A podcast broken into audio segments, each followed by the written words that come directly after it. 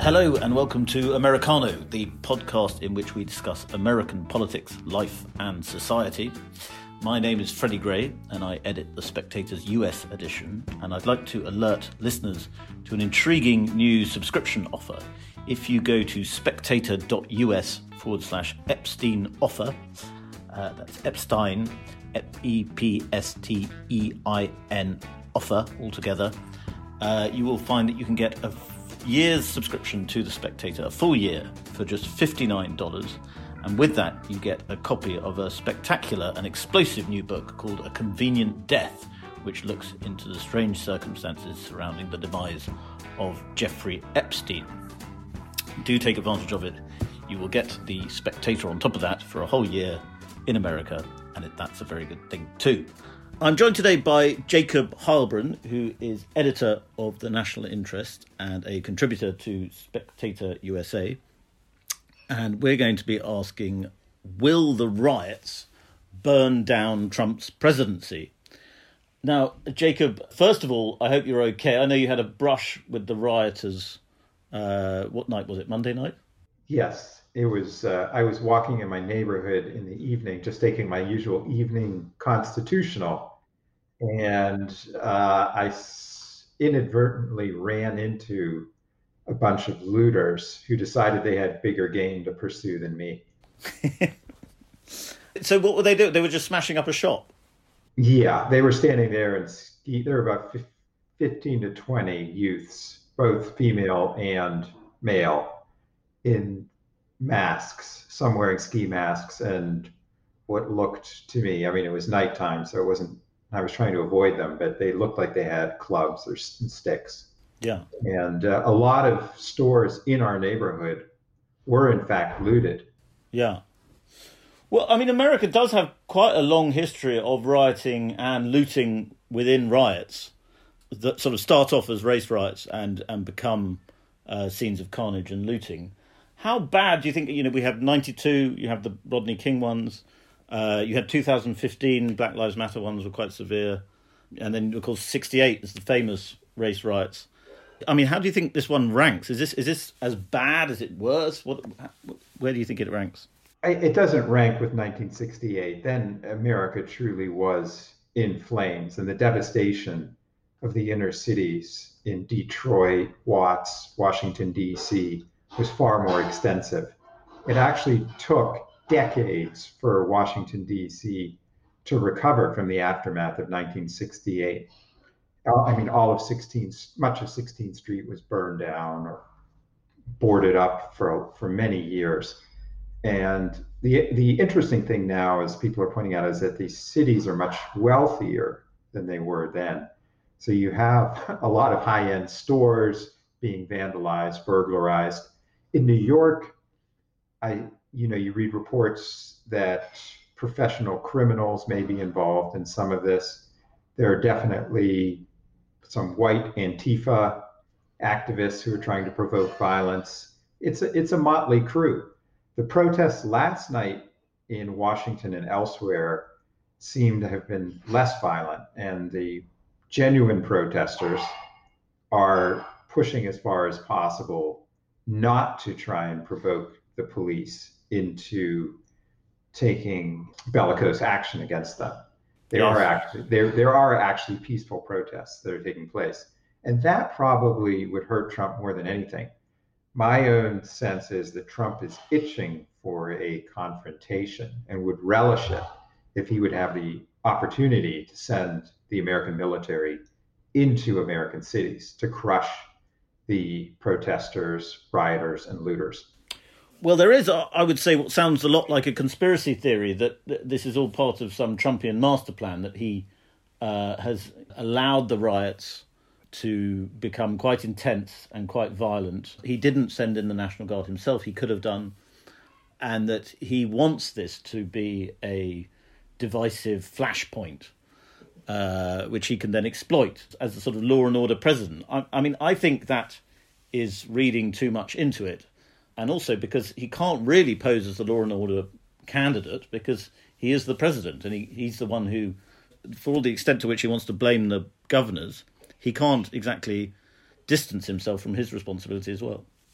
Yeah, I think the notion that, that Trump has some master plan is nonsense on stilts. Yeah. The fact is that he's lurching from event to event and does not has not had a coherent sense of how to proceed. You know, he's made some emollient statements on the one hand, and then he's made a number of bellicose ones on the other. He is grasping at how to present himself as a decisive law and order president and that's the reason, of course, that he and Bill Barr ordered the clearing of Lafayette Park, which has not redounded to his benefit. I think Trump is in a, in a pickle, to be honest, and doesn't know how to extricate himself from this. Well, if if he is in a pickle, then presumably this presents Biden with a great opportunity. How do you think Joe Biden has reacted to events? Do you think he's playing it well politically? I, I, think he's done about as well as you would expect. He's not that he's not a dynamic candidate, and in fact, the the only thing that's going to get him elected are Trump's mishaps. And it appears that a depression, pandemic, and race riots may be enough to take down Trump. The the amazing thing about Trump is how resilient he's been. Yes, well, it, it, uh, over the last four years. Yes, though he did have, you know, this flourishing economy, which has completely evaporated. And Biden is presenting himself less as a change agent than as someone who can create a return to normalcy in yes. the United States. And usually, when presidents are running for office, they warn against the dangers of change. But now the, the roles have been reversed. That's one reason it's tough for Trump to play the 1968 law and order card because he's more in the position of Lyndon Johnson, in which the country was going up in flames and Johnson got blamed for it. And he was the incumbent.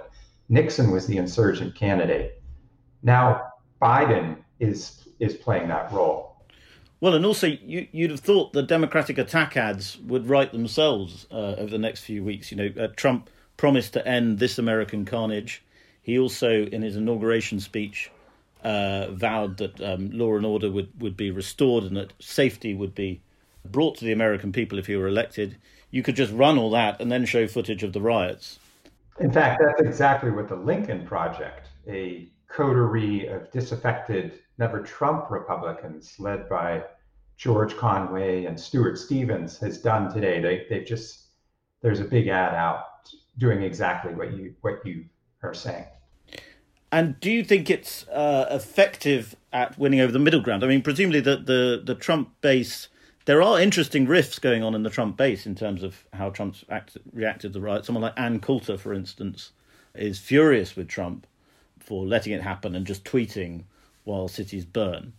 But I'm asking you, do you think that the middle ground of American politics will be persuaded against Trump because of this? Because he, you know, America seems to be in chaos, and Trump is not able to respond authoritatively or effectively. Yeah, I do think it, it damages him. I mean, the latest polls that came out today show that his numbers continue to decline. I don't think, you know, he he promised he did run as a chaos agent, but when suburban white women see the results, I don't think this is what they were looking for. Trump's rhetoric makes it sound like he wants some kind of a civil race war in the United States at times. And that is not conducive to his reelection prospects in 2020. He is trying to chin up the base, obviously, and needs to pull out as many voters as he can. But it's going to be tough for him to modulate, particularly if the protests remain peaceful. It will it would be a standing rebuke to his presidency. Well, I did. I mean, I suppose if, if the protests are now go on for a long time and are peaceful, but I think now they have been established in the public mind as violent because they they were. Right. And I wonder whether he can actually expand his appeal by playing off the clearly insane uh, wokery, if you like, of the media, of a lot of the media, a lot of the mainstream media about what was going on. I mean, there's that clip of the MSNBC reporter uh, standing in front of a burning building saying these protests aren't generally unruly.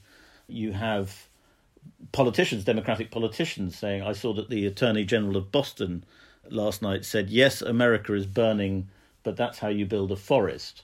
I mean, this is surely insane talk that most people will find repulsive when uh, shops are being smashed up and buildings are being burned down. Yeah, there's no question there's a kind of what I call a liberal Stockholm syndrome among some of these commentators and even some of the shop owners who are saying, burn my place down, no big deal. uh, that is highly peculiar that looters should be allowed to loot. That seems to be their governing ethos. Yes, if this if this continued in a violent way for months, it's it's tricky though because Trump running as a law and order president, if he's unable to contain it, that would seem to vitiate his appeal. On the other hand, enough people in the Midwest might might get sickened by all this violence, and then you then you do have the 1968 silent majority scenario that that Trump is trying to pump air into. Yes, let's say these riots don't remain peaceful as they seem to be at the moment, and, and that it erupts in violence again. What happens then? Does does Trump bring in the military? Does he invoke the Insurrection Act? He certainly has the right to. the The act dates back to 1807, and in in modern times, both Lyndon Johnson in 1968 and George Herbert Walker Bush in 1992 did invoke the Insurrection Act. And Bush did it at the request of the California governor after the Rodney King riots. Hmm. Now, today, Defense Secretary Mark Esper stated that he did not think the situation warranted invoking the Insurrection Act. And he broke with Trump. And the military, particularly the top brass in the Pentagon, is distancing itself from Trump now. They're very worried that the military, which has tried to remain aloof from American politics, is being dragged into the culture wars, precisely the scenario that it wants to avoid. Well, and just very quickly, Jacob, I think we've spent a lot of time talking about whether Trump will get away with it. You've quite often over the last few years said, you know, he's done now. It does look to me now as though Trump has had an amazing streak of good luck in terms of how politics has broken for him in the last five years. And now it looks like that's uh, seems to spectacularly uh, run out. What with the coronavirus crisis, the economic crisis, and now these riots. Do you think Trump is cooked? Too early to say. With his back to the wall. And uh, Biden has a penchant for gaffes. The Democrats are going to have to be careful not to look like they're soft on crime. And they're going to have to hope that Trump continues to commit serial blunders. It's, as I said before, it's amazing that Trump has managed to command as much support as he has. Yes. And he could be on the steps of the Capitol in January 2020 saying that now he's really going to put an end to American carnage. Jacob, we'll leave it there, but um, stay safe, as they say, not just from the virus, but from the rioters too. Thank you very much for listening. I hope you enjoyed that episode of Americano. And I'd like to encourage you all to give us your feedback, positive comments or constructive comments only, please, to podcast at spectator.co.uk and say anything you like there as long as it's reasonably polite.